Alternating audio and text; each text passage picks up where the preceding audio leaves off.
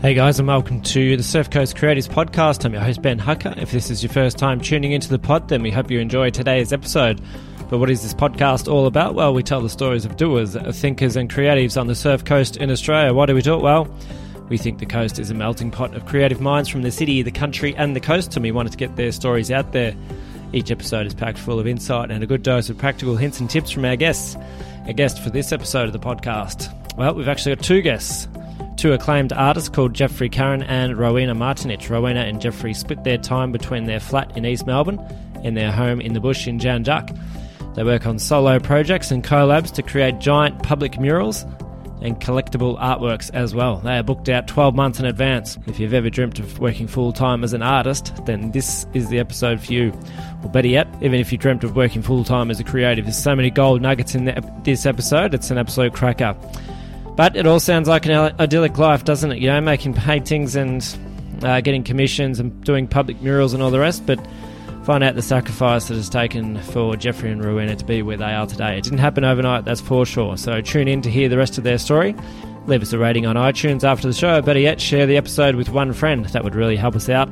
Once again, I'm your host, Ben Hucker. Co hosting today's episode is Jess Mellington. This is episode 42 of the Surf Coast Creators Podcast. Enjoy. Well, it's a big welcome to our guests for today. Been a lot of back and forth on email and the rest uh, to get these guys on the podcast today. So it's so good to finally sit down and chat with you both. But Geoffrey Carran and Rowena Martinich, welcome to the Surf Coast Creators Podcast. Thank you very much. Yeah, Pleasure to be here. Thanks for having us. Our first segment for today's episode of the podcast is called Breaking the Ice. So just seven questions to get to know you a little bit better a lot of our guests, I think, will be familiar with both of your profiles. But just for those who've never heard of you, then it's just a good segment to get to know you a little, little bit better and for us as well. So, question number one Where were you born? I was born in Melbourne, but grew up in country Victoria. So, yeah, I've kind of returned to my roots a bit, moving back from Melbourne and um, finding a nice place down the coast. So, you didn't actually spend any time in Melbourne growing up? Grew up on a sheep property um, on the South Australian border. So, oh, wow. yeah, I moved down to Melbourne as a teenager to boarding school and lived down there for a while and then moved down to Torquay or Jan Yeah, very cool. And for you, Geoffrey? I was born in Invercargill, New Zealand. And for those that don't know, it's right down the very bottom of the South Island of New Zealand. Um, and then we moved up to the North Island where I went to school and lived over there for a long time until I came over on a surf trip too many years to count ago into Australia. Actually, we were talking about where you were born at our previous coffee meet in March. And I remember you saying you were from Invercargill. So that's the deep, deep south. It's the southernmost tip, isn't it, basically? Yeah, pretty much. The only thing between there and Antarctica is Stewart Island, and it's cold most of the time. Yeah. I imagine it's freezing. I grew up in Ballarat, so nothing could be colder than Ballarat, and so too Jess. But actually, I do remember at the coffee as well. There's a bit of a likeness with Tony Hawk for you, Geoffrey. How often? Maybe get... when I was younger, I used to get it quite a bit though. About the Tony. same height, sort of similar build, and you skate too as well. Tall, lanky guy. I haven't been on skateboard for a few years now. Um, after coming off second best at, I think it was the, the little mini pipe at, at, Blunt that used to be there. So you put a stop to that, Rowena? I think Geoffrey very promptly put a stop to it himself. Wise move. Uh, question number no. two, Jess. I'll start with you, Geoffrey. Do, what's your favourite activity to zone out? Oh, it would have to be. Ooh. Don't say skateboarding. yeah, I, would say that's constantly in flux. It was traditionally always surfing. Still is surfing, actually to zone out. Absolutely. Yeah. Yep. Although, you know, watching a TV series at the end of the day with Rowie is pretty good too now. Once Finley's in bed. This time of year, get the fire going and watch a Netflix series or something like that. Well, that's coming yeah. up in one of our questions, so we'll, we'll stay tight-lipped on that one. And Ro, what about you? Well, I reckon over summer it's been going down to Cozy Corner with Finley actually, yeah. and just watching relish in beach life. Um, yeah, it's pretty amusing watching him run in and out of the waves and bobble around with his life jacket on. Yeah, little water baby. Yeah, definitely. Yeah, absolutely. Yeah. We're just talking about Finley. So he's your son. How old's Finley? Uh, he's just over two. Just over yeah. two. He's your only child. We got other kids. No, he's our only child. Yeah, he's a he's a bit of a handful at the moment, which is fantastic. I, love, I, love, the energy. Actually, it's infectious. You know, yeah. his, his, curiosity and um, yeah, just he just he just runs wide open. Yeah, which is keeps you on your toes. It's good. I need to go to the gym. Actually, Geoffrey, you were saying just before the podcast, we were chatting, and you were saying uh, you had a premiere in Goroke of your latest documentary, which is called A Bird's Eye View, and Finley was going nuts. Do you want to tell us what happened? Uh, we we did have the uh, the local premiere up there to show all the locals on the big screen, and we had a, a, community gathering at the local town hall, and he had a captive audience, so he was showing off all his dance moves and yoga poses, and um, befriending the bar staff.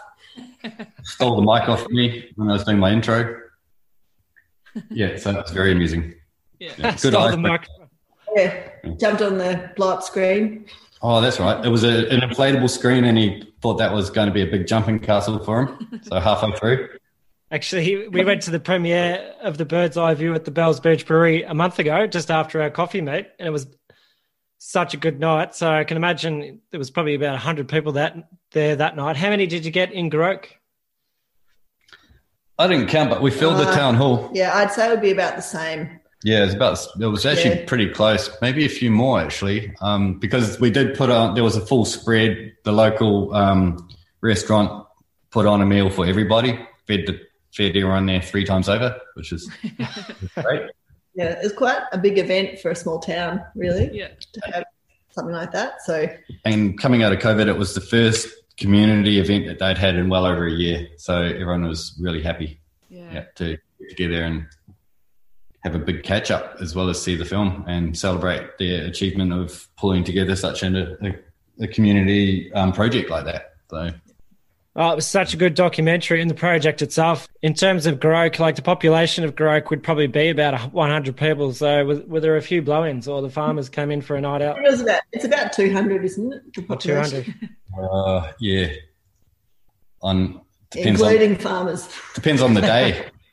It is a tight, tight knit community, and, and, and there is a lot of farmers, so they're all, all off doing various activities. And it was, uh, I think, it was on a Friday night, so a lot of people at this time of year go off to the local lakes and with their caravan for a weekend of fishing and water skiing before the weather closes in. And just for our listeners, Goroke is where exactly? Because prior to seeing your documentary, I didn't even know the place existed. Well, Goroke is a, a, funny little place like that. Is, it has all these connections, but Goroke is out near the South Australian border in the western Wimmera. Um, so halfway up the South Australian border and about as far west as you can go. Um, yeah, so if people are familiar with Horsham, it's about an hour past Horsham. All right. So does that tie back to where you grew up, Rowena? Or is it still far away?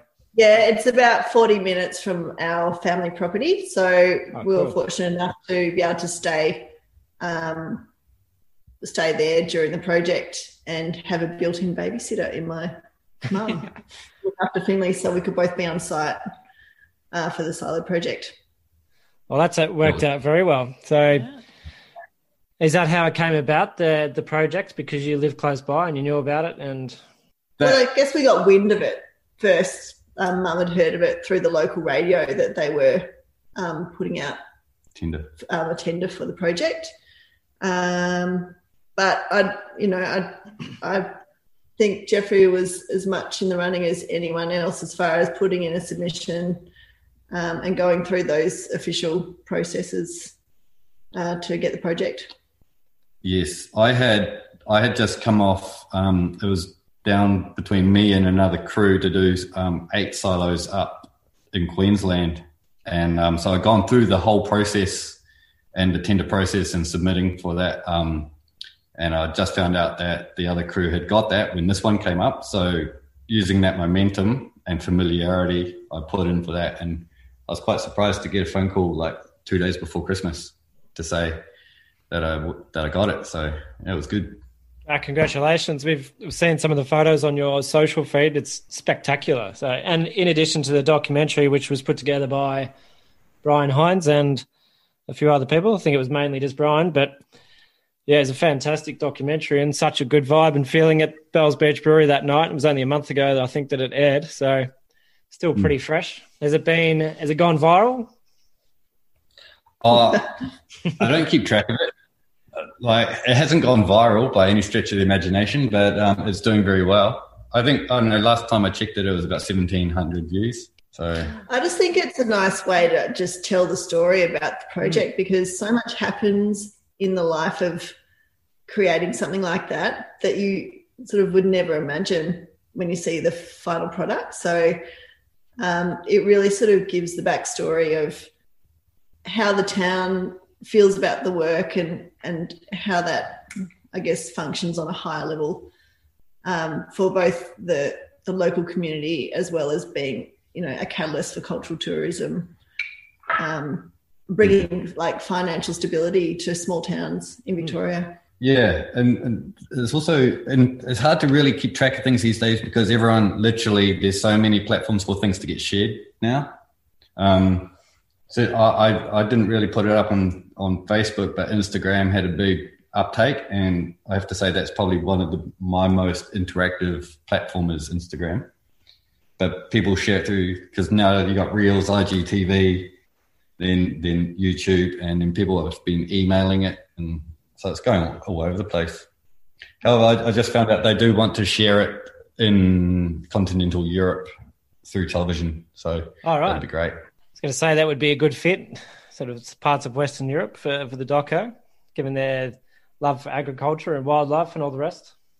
Oh, it's very similar. I mean, and, and they can relate because they live in a, you know, an agricultural landscape with silos and cropping districts. But the scale over here is just so different, and the climate's so different. That it's kind of quite exotic for them. So, yeah, there's a there is a very there's a real interest over in Germany and France for these the silo project. So, yeah, I'd imagine. And we interviewed actually Jimmi Buscombe from Warrnambool just before Christmas, just after Christmas. He was doing one of yep. the projects at Avoca. Did I get that right? Yeah, I think he's just finished up and but it, that's that's fascinating because he's been using um, glow in the dark paint on that one. Has he? Uh-huh. Yeah, yeah, that's, that's something different. absolute showstopper. Yeah, it looks pretty amazing from what I've seen. I'm keen to yeah. come back to the the backstory on the silo projects, but oh, the other thing was the the accommodation in Goroke and places around Horsham have just gone through the roof in terms of demand, hasn't it? Due to some of these projects. Certainly, Goroke you could see a real change in um, visitation um, immediately. And um, I, I, one of the metric units for measuring that was like how much diesel is going through the local fuel bowsers. Yeah. Um, and like yeah, so it went from like 200 litres a week to about 2,000. Oh. Just by, you know, local caravan, uh, people coming through with their caravans and refueling. And the local Apex caravan park went from like just looking like a grass grassy park to having people parked up in there every single day. So yeah, like little things like that make make these things really successful um, as far as that sort of revitalization and cultural tourism. Um, and because of the uncertainty with traveling and that, there's so many more people on the road and they're looking for mm. a destination. So all of a sudden, if Goroke pops up and no one's even heard of it, they'll be like, "Oh, let's go. What's there?" You know. Yeah. So yeah. Oh, it's great to see a bit of life coming into the regional towns, especially after 2020. And I know local regional towns, they thrive on the footy and netball clubs, which were basically non existent last year. So to have a project to bring some of those regional towns to life would have been such a buzz for, for the local people. We actually, while during the project, we um, thought we'd have a go at lawn bowls. So we went down to the local lawn bowls club one night, say good day to everyone. Got my ass absolutely whooped. by, by Rowie amongst uh, some of the oldies as well. Did they let yeah, you know about it too? They tell you to stick to painting? Yeah, absolutely. Yeah, they don't hold back. I imagine not. There'd be no time for pretense and Goroke, I'd imagine. Yeah, I should have turned up in my white polo shirt, you know. uh, question number three, guys. this is pretty obvious for anyone that knows you, but not so obvious for, for those who don't. But full time or part time creatives, or in your case, artists. Full time. Pretty much full time. Yeah. Um, I've had little bits of breaks with Finley coming along, but yeah, we're otherwise full time practicing. Yes. Professionals. Yeah. And how long have you both been practicing full time as artists? Oh, about 13 years, I guess, for me. Wow. Probably 10 for me. Yeah, it's 10 for me yeah. now. Yeah, this year. So, in the world of professional artists, you're basically seasoned veterans. It's hard to imagine that, but it, it, when you stop to actually think about it, yes, yeah, it's been it's been because we're always just constantly focused on what's in front of us, what's what the next pro, what the next project is. Um, before you know it, five years is gone, then six, and then yeah, which has been great because um, the uh, the ball just keeps rolling, and we just mm. we just keep adapting and changing with it. Um, and I think the reason why it's been we've been successful professionally is um, diversity and constantly changing and trying new things, taking risks. And... So, would you say broadly you've both had a pretty consistent style throughout that decade, thirteen years, or have you, like in terms of diversity? Do you mean what do you mean by that? When when I say diversity, uh, it's like taking different approaches to um, how you present what we do. So um, we used to do design fairs, and we we had a real home, like homewares, prints, accessible, lower priced items, which would um, complement our larger ticket items such as large commission paintings and murals. Um, and then we we have public artwork so doing large scale public artworks as well as private commissions. Um, yeah. And then exhibitions and having painting stock that we and an online store. Yeah. Um, so lots of different little revenue streams that keep everything ticking over. When maybe one dips, the others make up for it. Yeah. Um, stylistically, though, it is based on the foundation of Ro's abstract expressionist practice and my um, bird paintings.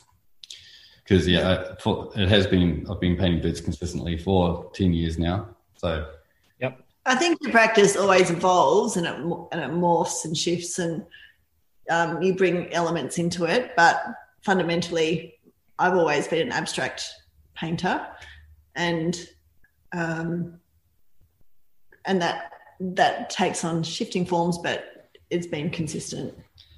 And the other element of um, behind that is that we've been um, this whole time we've been self-managed um, rather than relying on a gallery or for representation.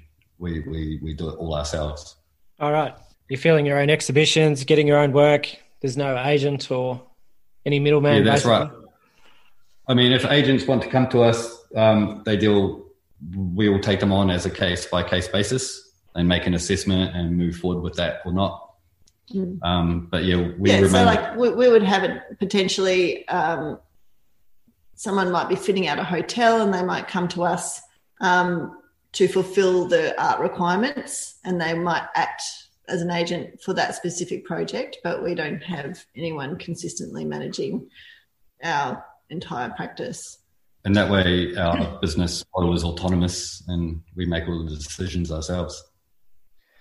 Yeah, it sounds like an idyllic lifestyle. Like the work rolls in. I imagine there's a lot of sacrifice. So we'll come to that a little bit later. But just before we move on to question four, do you remember the job you were doing before you became full time artist? And what was it? Digging holes. digging holes. Yeah, yeah, as a landscaper. Ah, right. Um, I've always loved working in the outdoors and working with plants, and that feeds directly into how I got into working, um, doing paintings of Australian birds um, and wildlife. But yeah, I was pretty much the perpetual student. I love being at university, um, but I yeah, so I dragged that out as long as possible, working part time retail jobs um, to keep myself afloat. And when I finished uni, I actually started a gallery space. So I guess I've always worked in the creative field and have worked, you know, with other artists doing exhibitions and events and that sort of thing. But in doing that, I felt like my own practice wasn't getting the time or the love that it needed. So, um, yeah, stepping away from the gallery and just putting my energies into my own work is when things started to happen, I guess, in my career. Do you guys remember consciously thinking, oh, I'd love to be a full time artist someday? Or did it kind of just happen? I know, Rowena, you just said that you stepped away and started to focus more and make it more of a full time occupation, and it became a full time occupation. I think through my 20s, I sort of, I didn't really think it was realistic that you could yeah. make money and survive as an artist. I like I thought it would be wonderful, but I didn't see how it was possible. And it wasn't until I completed my masters in public art that I could see that there there were decent budgets for projects out there and that it was feasible. Um, so it was yeah after finishing my masters that um, I started to secure proper projects off the back of my research, and yeah, and things started to snowball really. We'll come back to you, Geoffrey, on that one. But I actually, while we're here, do you want to cover it for you, Geoffrey? How did it happen for you, the full time thing? Well, I was actually doing a stint working at university um, at RMIT, and which is where I met Rowie. We took um, the art faculty took Rowie on as a mentor for our public art students that's where we met. And I remember thinking at the time, um, I'd taken this on to get away from landscaping for a bit and work in a creative industry, but I found it more stifling working in the university. Um, I had less time and less emotional and mental space to do my own work in my spare time. Mm-hmm. Whereas I, I, before that, I could sustain a painting practice in the evening when I wasn't landscaping, or I'd landscape for three days out of the week or four days out of the week and paint for three days. Um, and it was after working at university um, and stepping away from that and meeting Ro, um, everything sort of coalesced, and I was like, I've Ro really pushed me to knock part-time work on the head and just focus on my painting and it was daunting at first, but then I had we had a couple of really successful shows, and um, that gave me enough confidence to move ahead. I think it was when we did we both did an art fair, and mm. Geoffrey sold out his whole stand of work within a couple of days. So wow, it was apparent that you know was he was on the right track. and it went from there to have two sellout shows in an exhibition so it was like three sellout shows. And I was wow. like, okay. Now that was like, if I wasn't going to do it then, probably wasn't going to do it. So. Yeah. And that's uh, it became a source of revenue income, I imagine. So you, you sell a ticket, people buy it, and then you, your paintings are on display to sell as well. Well, yeah, I mean, it feeds directly back in, and then um, when if you've got opportunities coming up, you just focus on that next project, um, and you're like, okay, I've been paid. I, I, I, I, can live off that for a while. And also, um, we then started having each other to support one another. And that's when things really started ramping up. I think also yeah. at that point, like we, we'd always had ideas of doing things like textiles and, and, and branching our practice into other areas mm. that we'd never done sort of one out. But I think in having each other to bounce ideas off and like morally support each other, um, we just took we took the jump and um, were able to like take a bit of a risk with a few things and just see how they went. It was nuts that period. It was such a period of just excited, productive creativity. Um, Rogue curated an exhibition at the NGV um, called Fluoresce, and that was like all about collaboration. And from collaboration, all sorts of other things start forming. And that's where we first started working together too. And mm-hmm. that added another bow to our string, so to speak, um, where all of a sudden both of our practices merged and created a, another offshoot of practice of doing collabs. Yep. and then I guess after that, um, doing design fairs and that sort of thing. That's when that sort of coming in and and at that stage, like printing on textiles was a new technology, and um, we could make a cushion and sell it for hundred and ninety dollars at a design fair. Which is 190 bucks. Yeah, Yeah. it's nuts. and we sold hundreds of them. Like uh, I can't quite even fathom that now because you could go to Kmart and you'd find a rip off of it for five bucks. So Yeah. like the the design, the creative world has shifted so much since we sort of entered into it. It was a timing thing. We also got picked up by the National Gallery at that point. Um, so they took a collection of our a sample of our homewares and put it into their shop as well. Is that the pinnacle for artists, the, the National Gallery in Victoria, NGV?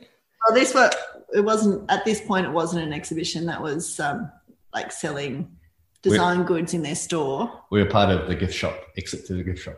Yeah. Yeah. So we did do a show with NGV. So that I mean that was the precursor to, you know, other things like like stocking their gift store and that sort of thing. It was very exciting, and you take you, you take that excitement and that optimism, and and that really um, gives you momentum to and confidence to carry on with your arts practice. You take those little victories, and and take what worked from that, and then reapply it to the next project.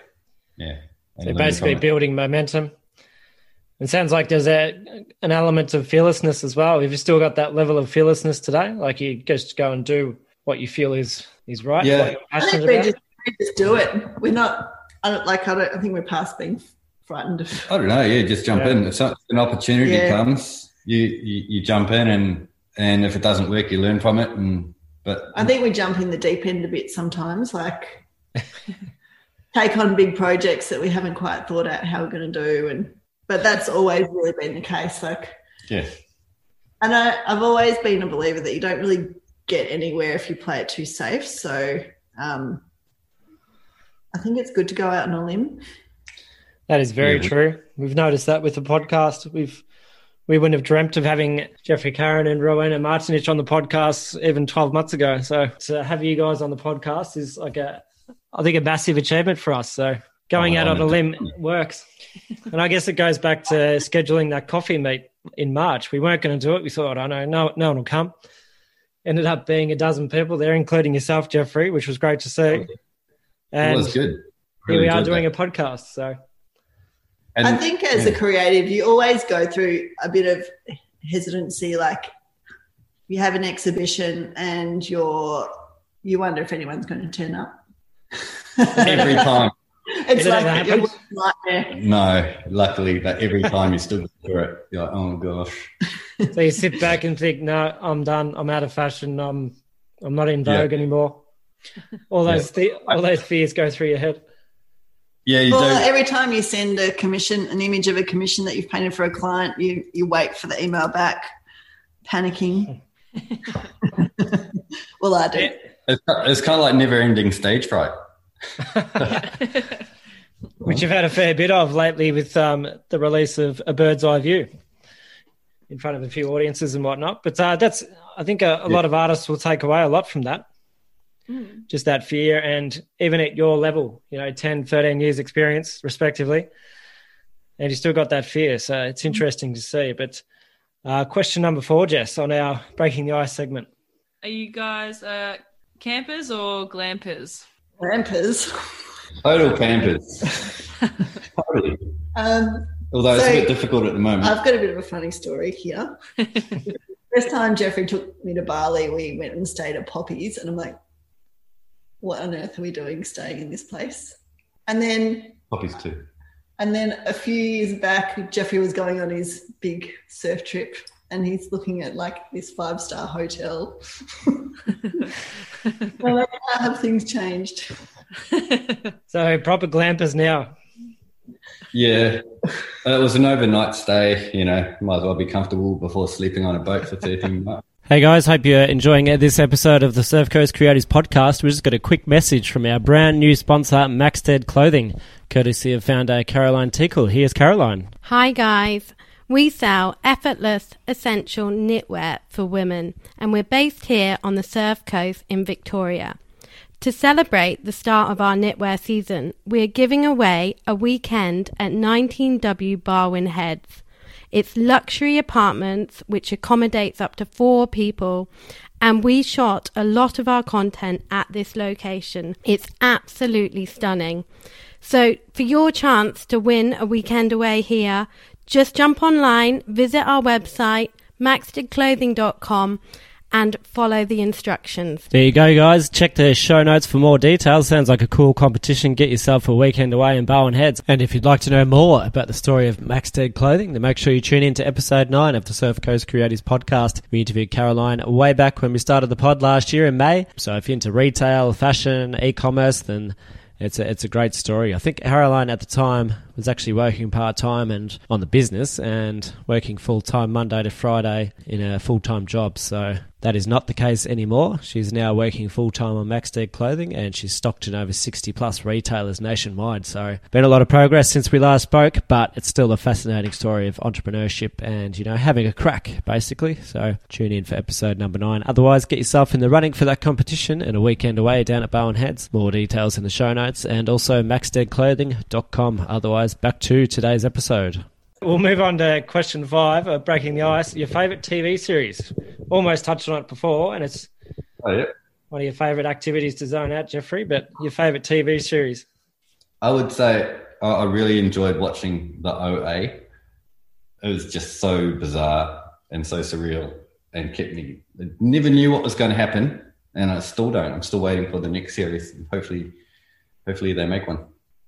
OA. So you want to give us a 30 second, 10 second snapshot? It's, it's, it's quite surreal. It's about, oh, geez. It's too confusing. it's so surreal, it's not real. yeah, yeah, that's right. And, and, and, and I like that because it's a, a, total work of imagination and, and um, where there's endless possibilities. Um, and the, as a result, the narrative can diverge off and all these, and then it all ties together and then spreads out again. So I enjoy that as far as the TV because I hate being able to preempt what's going to happen when I watch something. So, oh, yeah. yeah. yeah. Where can we watch so, that one, Geoffrey? We saw that on Netflix. Netflix. Um, yeah. So the OA. Yeah, I really enjoyed that.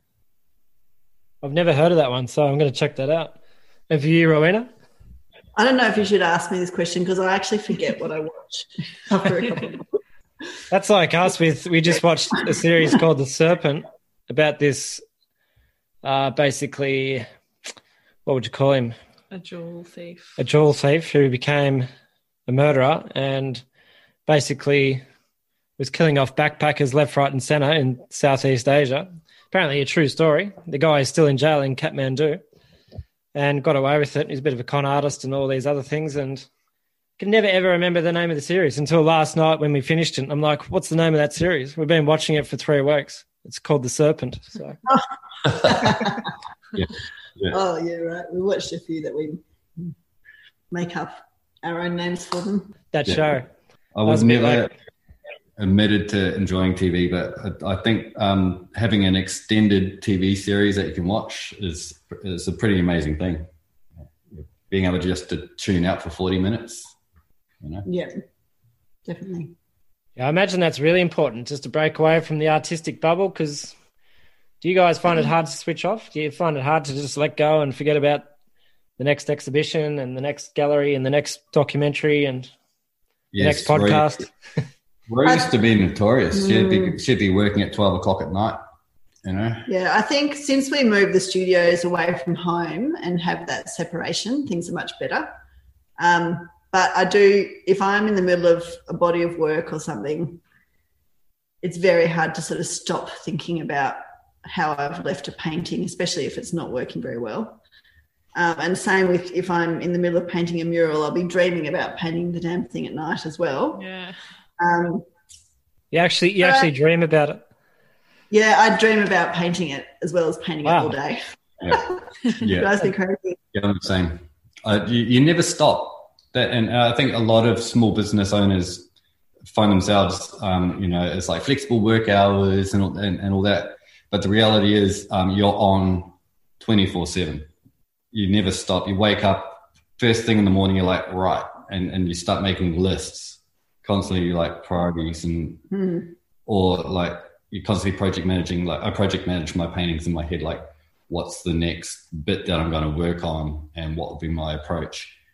Um, and it's like that for everything. Yeah, but and we also, I mean, we also sort of map out timelines for the year as well because that's how we we manage, you know, commissions as well as public projects because obviously you can't go painting murals in the middle of winter. You need to make sure things are completed by certain dates. Um, all of the tenders have deadlines, and you actually you have to be quite sort of careful with how you manage your time because when hmm. you work for yourself, it can easily slip away from you. So yeah, we've got full timelines up on the wall in our office just to keep track of that stuff. Yeah, and then you throw Finley into the mix and it just adds a bit more time pressure. Absolute chaos. Yeah. Uh, speak, speaking of having time, do you have time to go for coffee in Torquay? And question number six, where's the first place in Torquay you'd go for a coffee? We're going upset about 17 different baristas here. Oh, look, well, we're very um, democratic when it comes to that. We just chop it around. Spread the love around a fair bit. Yep. Um, the, the place that's not busy. Well, that's we probably don't want to say the place that's not busy, but yeah. no, no, like, like, like if you if, if you're like okay, so we, we might go, we might have one in mind, and we'll be we'll be passing through Gilbert Street, and you'll go past, and you might go, oh yeah, we'll we'll, we'll go to we'll go to like say the Larder or something, and it'll be like no, too busy. Yeah. And then yeah. we'll go to Ocean Grind or, yes. you know, yeah. or Pond. Or Pond, yeah. or, or if we're in Jack, Jack, obviously pop into Swell. So Actually, talking about busy, Swell is one of the biggest, busiest cafes I've ever seen. It, yeah, it's nuts, isn't it? It's not nuts. often a day there isn't a lineup or, you know, a packed house up at Jan Juc. Coffee culture is strong in Jan Juc and Torquay. Yeah. And having said that, though, we are quite partial to having most of our coffees at home. Actually, that's the, the creative tool for many artists, isn't it? Coffee. It is. It is. I actually um, did a mural up in Melbourne recently, and it was hot. It was like the it was like mid thirties, um, no wind. I thought, you know what? I'm not going to drink coffee while I'm on this project. I'm going to, and I was I, I had so much um, adrenaline around getting this mural done. I was I powered through, and then got to the end of the week and I was like, oh, I feel awful. So I actually ended up going to the doctor going, what's wrong with me? He's like, you got caffeine withdrawal. Just go have a coffee. That's all it was. it was right too. it was gnarly. I was like, yeah, well and truly. But um, it's funny, you do live in a state of perpetual sort of adrenaline. And the weird thing is coffee does, does help maintain that momentum as long as you stay hydrated.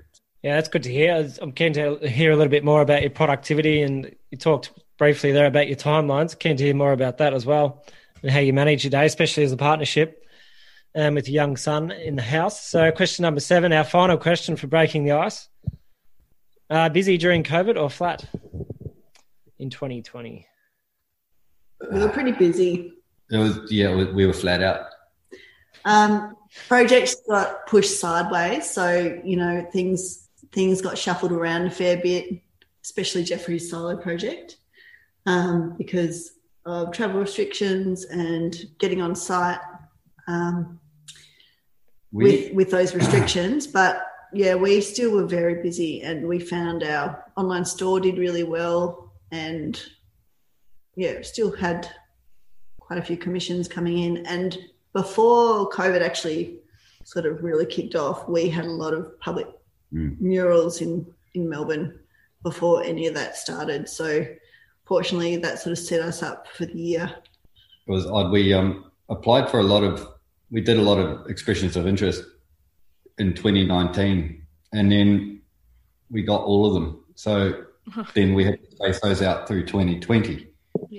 Yeah. So while while everyone was worried about COVID, we were in regional Victoria and had the opportunity to carry on and tick those off, which is fantastic. And we felt very fortunate during that period. So, yeah. So, how many murals a year were you painting? Like, how many can you fit in a year? Like, it's it's for me, it sounds like one would do uh, take me a whole year. That sounds like you're smashing them out. Or in 10 years. Yeah, probably. They're all different. They all have different requirements. Like we did one in Bendigo that was the, the side of one city block. Yeah. So um, we had to do that in sections. Ro did. I did. I did the first. I spent a week on site, and then while Geoffrey was on another project, and then he came and worked into what I'd done. Yeah. So for another week. Ro did all abstract, and then I, um, I came in with some birds on it. The thing is, you could do as many or as few murals. It's hard as, you, as well. you're able to secure, but you don't want to totally burn yourself out. And yeah, mm. and the fact is that you you when you're on site, you're on like you you work long days and in extreme environments and you you're working really hard so it generally takes you a bit to recover from doing that as well afterwards yeah. so uh, i really don't know how people do them back to back like throughout the year so you take breaks in between take a bit of a balance like we might we might sort of do one every couple of months or so oh, yeah. spend one or two weeks on site and then to have studio time in between. Yeah, because the, the reality is I've, I've got a, a one year waiting list for paintings.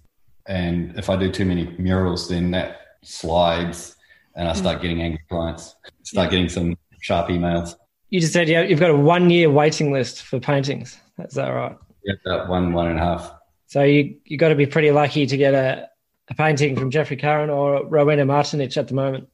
I've stopped taking I've stopped taking commissions at this point because I want to get through my current list um, and create some new work for myself where yeah, I can take creative risks because the one one of the problems with it's good getting a paycheck obviously with a with a commission, but it does keep you repeating something that you're already known for.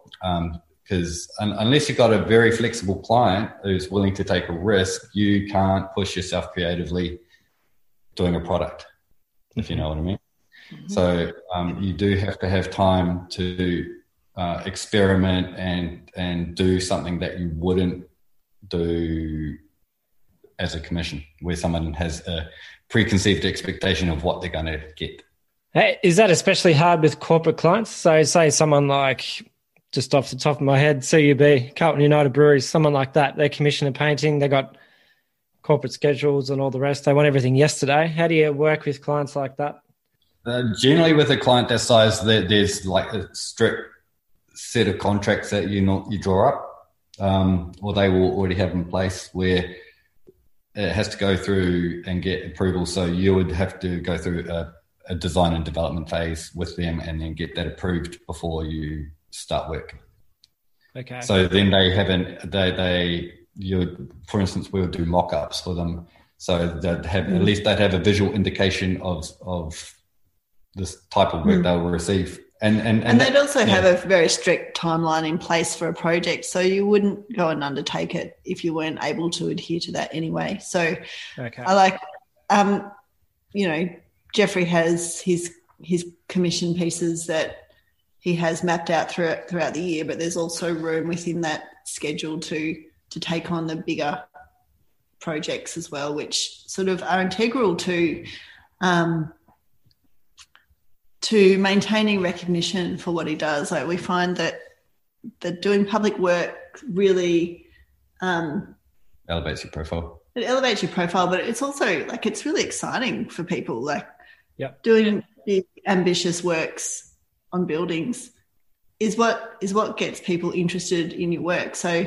if you mm. can do that and then then maybe they can attain a small piece of that by buying a canvas or, or a print or something mm. um, that's i guess that's where um, yeah having that as part of your practice does value add to the other work you do i can actually vouch for that because my parents went and saw some of the silo projects in Victoria. So, and I know that didn't attend many exhibitions, if any at all, as a kid. Mm. If you can get my well, mum and dad into the artistic world and get them looking around and seeing who the different artists are, then with the silo artwork in particular, it's it's amazing because it, it just breaks that barrier down straight away. All of a sudden, yeah. it's accessible, and people don't mind engaging with it, and they all have their opinions, and they're not afraid to to talk about it. Even when I was painting it, people would tell me directly what they were thinking, like not holding back.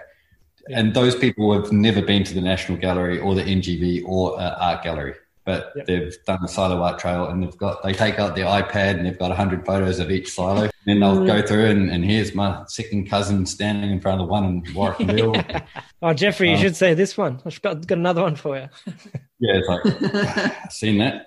Thanks. But it, it's strange because it, it, it does have this element of just complete um, engagement and honesty that the gallery system seems to lack, or people they're uh, intimidated to engage with. And especially regional Victoria too, you know, tucked away in a studio in Collingwood. I'm sure you've done done shows in Collingwood and all the rest, but um, you're not tucked away in the city. There's no there's not that barrier. If you're you know finding a park in the city and getting there and being, being mm. exposed to it in the first place. So yeah, you're exactly right. It would have brought down a lot of barriers. Although, yeah, I mean, um, the, the, the Collingwood example is it does have its own smaller there's a, there's a, group of people that love seeking that out mm. and that's what they do. They'll, they'll seek that out and it, to them it's like a victory to find that space and to talk to that artist you know. But this is that this is that but on a much larger scale. It's great to see. That's that's pretty much the conclusion of our icebreaker segment. It usually takes us about 10 to 15 minutes but given that we've got the both of you i think we covered a lot in those seven questions so I think a lot of artists and budding creatives will get a lot out of that. But uh, we covered a lot. So we talked about the origins. One thing I wanted to cover was the the love for you two. Where did the sparks start to fly? Where did you meet each other? I know we covered it for, before briefly, but oh yeah. So yeah, so I was working at RMIT and Rowie was on site in North Melbourne. I was waiting on site for the paint to turn up. And apparently, this bloke was supposed to be coming with the paint, and he was running late. And I'm like, oh, typical. and then he drove up the laneway. Ah, there you go. Love it first. Always forgiven. And I was like, oh, is that the artist? And crap, um, I'm running late. yeah, so that's where we met, and you know, we, we, both played it very cool for a while, but eventually, you know, yeah, Geoffrey let his guard down and we started seeing each other. Rowie was a big flash artist and then she and she was off to go skiing in New Zealand and then she had a show in Lyon in France where she was doing a big exhibition and then she's off to Morocco. Oh, wow. So it was like she had a lot oh, going oh, so on. I was a bit busy, I guess. Yeah. Living the high life. Were you intimidated, Geoffrey? I was impressed and maybe slightly intimidated, which was a which was a good mix. How established were you at this stage as an artist? I was so not established as an artist. I was I, I, was working so hard. I had a studio in the city, and I was spending a lot of my time there, and I was having shows um, throughout the year. But um, there was a, a lack of focus that comes with spending time just doing your artwork. Um, so like there'd be a show and, and you'd you'd quickly amass something for that show as opposed to having um, really having that that path of discovery or inquiry, visual inquiry that a career. So I was taking I, I, I was cherry picking all my interests, which are really diverse. Yeah. So like okay, show I'm going to look at this, this, and this, and put it together and um, and as a result, the work was suffering. It, it, was my, my painting was like it was vital and it was large scale at that point, um, but it didn't have that refined quality that I, I, that I would have liked, and it didn't have that like the back the continual backup of uh, a, a, sequence in a series. Yeah, it didn't have that yeah. evolutionary sort of. Is it fair to say you you wouldn't be the artist you are today without each other, or do you think you would have found your path eventually? I think it's a fair call. Yeah, I think it's a fair call. Um, yeah, I can't imagine doing this with, with, you know without Ro having met Ro and having Ro to push me. Ro's really good at mentoring people and bringing the best out in them. Mm-hmm. Um, it's one of her qualities. Um, mm, I um, think I think with Geoffrey, I could I could really see um, there was like an underlying passion there and he just didn't quite have the time the time or the i don't know just the ability to to believe enough that he could do it on his own and i i i don't know is that right do you think Yeah, there was a whole lot. Or going, to dedicate enough to it. Yeah, um, there was a whole lot going on in my life where um, it was very the art. I, I was just just holding on to it, if you know what I mean. As yeah. I, I, was, I, was so determined to keep pushing um, to maintain that dream of doing art full time, but it was elusive, you know, because there were so many other competing elements. Yep. Um, and, and sort of Ro was really good at cutting through that and just pushing it and, and giving me the um, I think actually just showing a path, like a way of making it work because yeah. sometimes it's like, where the hell do I start finding the right audience for my work or, um, mm-hmm.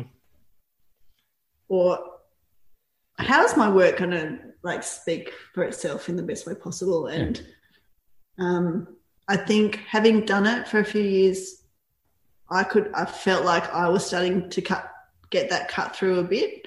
And able to share what I knew, I guess, the, the, little bit of knowledge that I had at that stage to help Geoffrey along. Mm. At that point, I had a studio in the city with a whole lot of other professional artists as well. mm-hmm. But um, yeah, just working working um, at RMIT really was just so draining that I um, I could see how they were doing it, and and so and meeting Ro, and then all of a sudden changing everything and moving out of Melbourne was massive because it afforded me the time just to focus without the distraction. Yeah. And that was was it surfing that brought you to the surf coast, or was it a passion for nature first, or? Yeah, it was both. Um, I'd, I'd lived in Torquay previously in Jan Juc and come down here surfing, and yeah, I, I, I was living here for for a couple of years, and then yeah, I went. I actually went up to Melbourne and did my masters in fine art, and ended up staying up there for a few years. And when when I met Ro, we decided to move back down. And just on that, how important is yeah formal education for the arts? Slightly different now to when we went through the system, but for me, because I did my masters in public art, so for me, the networks that I established through doing that um, degree were integral as I guess as a base plate for me to start gaining substantial commissions once I finished because it wasn't just practicing artists, but it was also arts administrators, council workers, architects, people that worked broadly in the public realm. So those contacts were very important for me. And I guess what we what we learned was a bit different to say, a painting degree. Mm. Um, and it, for me, I really wanted to find another way to showcase my work outside of a gallery space um, and make it a lot more accessible. Yep.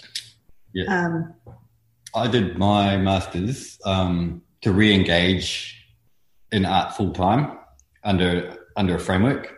It was fun, but it was it seemed to me at afterwards it was just a bit of an indulgence. And if I'd put the same amount of energy into doing my own practice, I probably would have got further.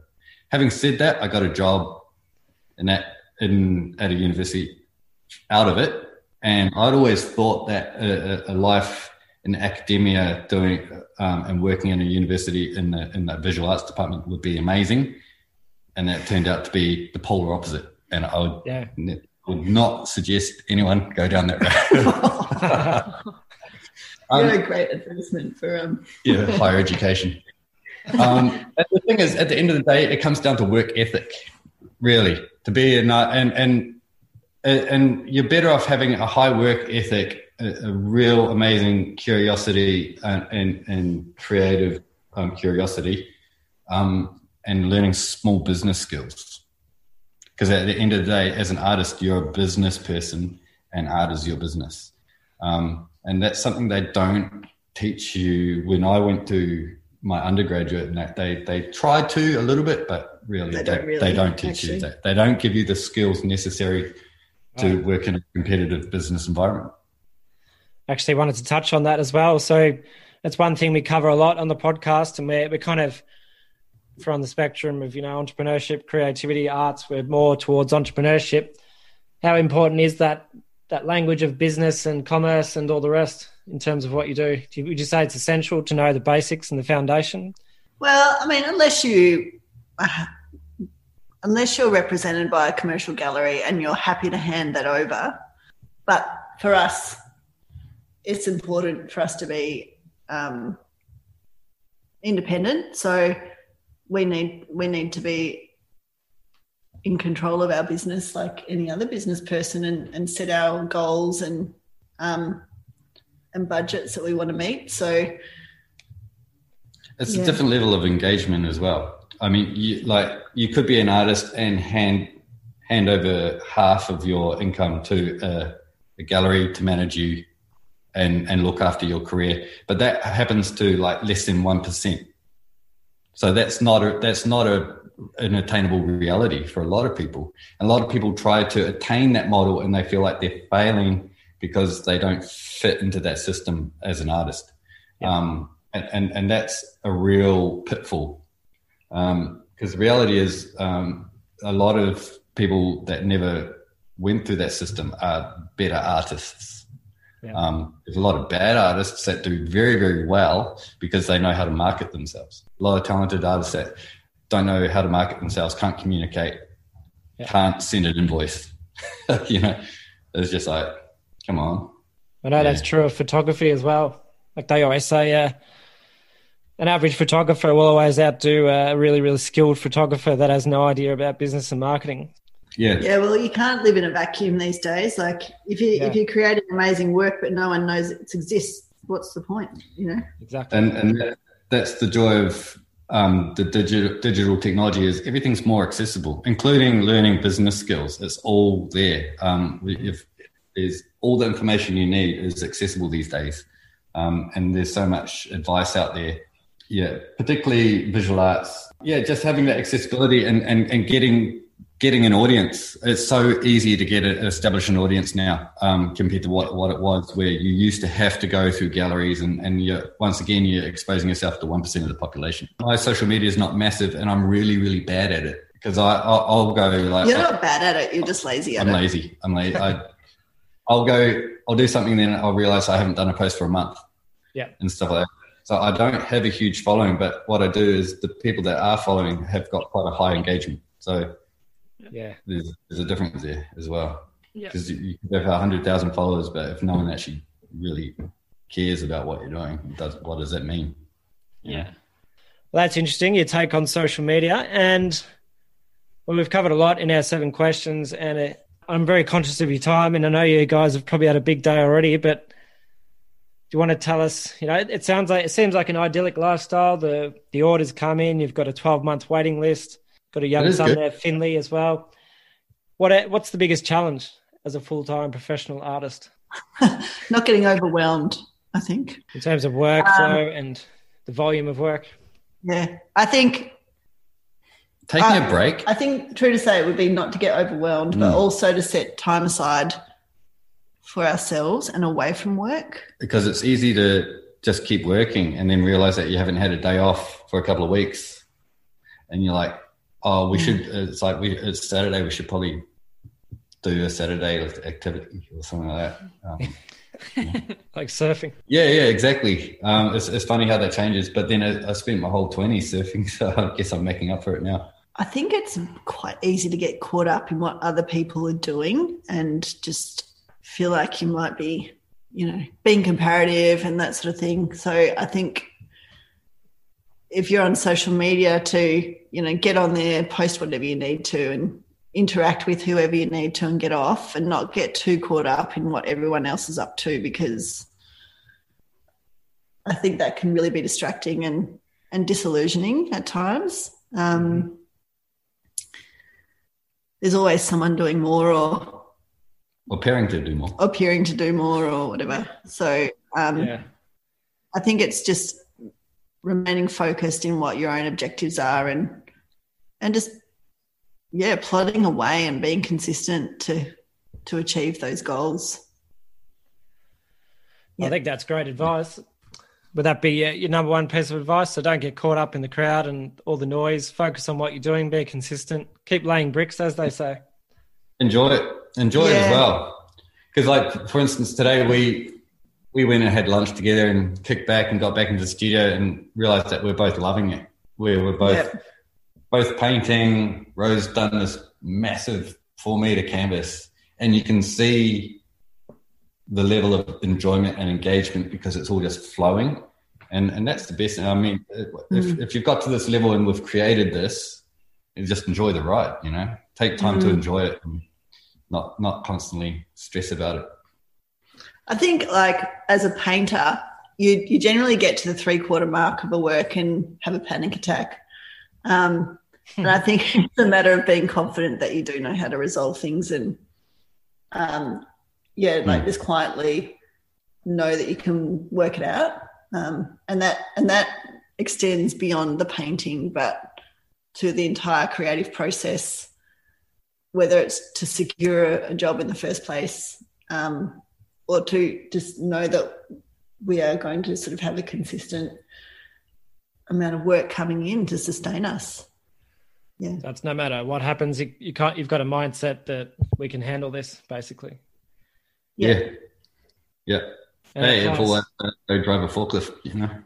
Yeah, not just your artworks, but life. And as a dad, as a mum, I imagine yeah. there's been some challenges, you know, being parents and all the rest, and managing your workflow. So, uh, big congratulations for your progress yeah. to date. It's been amazing. Thank you very much. It's been a, it's been interesting to share it with you guys. Go back down memory lane. I feel like we haven't done any justice to your, both your stories, but we've packed a lot in there, and I think just over an hour and ten minutes. But going to let you get back to your day. Where can we keep following both of your respective stories? Uh, either on our websites or our Instagrams. So my website's just martinitch.com.au or my Instagram's Rowena Martinitch. Yep, and mine's geoffreycarran.com.au or at Geoffrey on Insta. That's probably more you know, up to date because websites tend to kick around a bit before you yeah. do any updates. So. I did see a couple of older photos on your website. I think I just had a look yeah. before, but I've got a new one that's sitting in the background. I just have to do a few more things before we can make that one go live. Oh, cool. Yeah. So, a new website coming. Uh, I'd love to see our coffee meet, which we're having. By the time this podcast goes to air, we'll have had our coffee meet. So I'll be chuffed if I can see see you both at our coffee meet in two days' yeah. time. Yeah, right. Yeah, yeah, we'll be there. Sorry if we rambled a bit. We we digress. That's how we roll most of the time, actually. so That's actually uh, funny doing a, a, podcast interview with a, a dynamic duo, as you would say. We we haven't had a husband and wife partnership on for quite a while. No. I think every second episode there for a minute was a partnership. So, but it's funny getting the the back and forth and the banter and all the rest. And it's funny to see your relationship as well. But I think a lot of artists will have got a lot out of that. And I think there's some really, really good insights there. And just where can we go to keep following the Surf Coast Creatives podcast? You can head to the website surfcoastcreatives.com or uh, find us on Facebook. We've got a private group there where you can join the conversation, introduce yourself um, and talk to other creatives in the community. And then we're also on Instagram. So Surf Coast Creatives. All there. All one word. One word. Yep. And Geoffrey, you you're a part of our Surf Coast Creatives community, aren't you? I think I saw I am. Pop in there. Yep. So yep. if anyone's got any questions, fire away. Geoffrey won't answer them because he'll be doing a, a project. But... Yeah, yeah. And then I'll give it a couple of weeks and you'll get a response. yeah, generally responds within one month. and Rowena, we'll have to get you. I think are you a member yet? I don't think I am yet, but I'll jump on it after this and and yeah, open to answering any questions if anyone's got them. Yeah, yeah you've got some awesome. really inspiring, really inspiring people on there. So yeah. Oh, it's amazing. I was going through the list the other day, and it's like it's just wow in terms of you know, there's a good mix of really professional artists and creatives like yourself and entrepreneurs and then a good mix of people who want to get to that stage someday. So I'm sure the people tuning in today who want to get to that stage really appreciate your time today. We appreciate your time. So thanks again. We'll let you get on with your day and cooking dinner and all the rest that you do in the evening. Uh, thanks again, cool. Geoffrey and Rowena, and all the thanks. best for the rest of 2021. Yeah. Thanks a lot. And we'll see you on Thursday. See you then.